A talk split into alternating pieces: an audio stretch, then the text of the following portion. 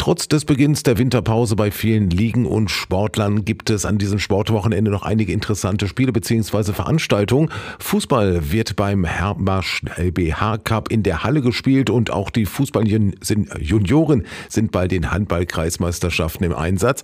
Außerdem bestreiten die Handballfrauen aus Rorsen und die Basketballmänner aus Hameln ihr letztes Spiel für dieses Jahr.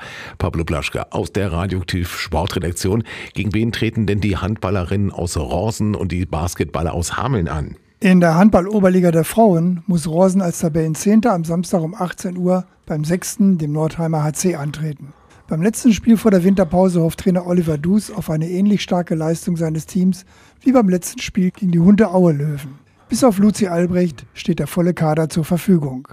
In der Basketball-Landesliga empfängt Hameln am Samstag um 19 Uhr in der Halle Nord die Hannover Basketball Dragons.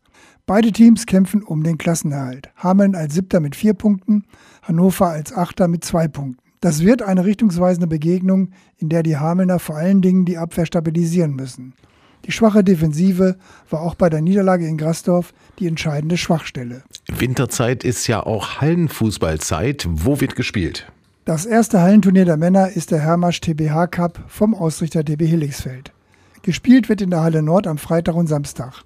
Am Start sind 16 Teams in vier Vierergruppen. Neben Teams aus den Kreisligen sind auch die beiden Landesligisten Tünnern und Halvesdorf sowie die drei Bezirksligisten Wallensen, Salzhemdorf und Afferde am Start. Dabei ist in der Gruppe C sicher das Duell der Ewi- und Ostkreisrivalen Salzhemdorf und Wallensen interessant. Das Turnier beginnt am Freitag um 18 Uhr und am Samstag um 11 Uhr. Die Halbfinalspiele sollen um 18.15 Uhr und 18.30 Uhr stattfinden. Das Finale ist auf 19 Uhr terminiert. Für die Fußballjunioren wird die Hallenkreismeisterschaft fortgesetzt.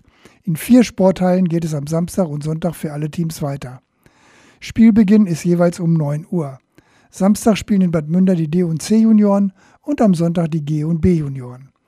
Am Sonntag treffen sich die F- und B-Junioren in der Halle Hohes Feld, die D- und E-Junioren spielen in der Kreissporthalle Emmertal und die E- und C-Junioren in der Schulsporthalle ebenfalls in Emmertal.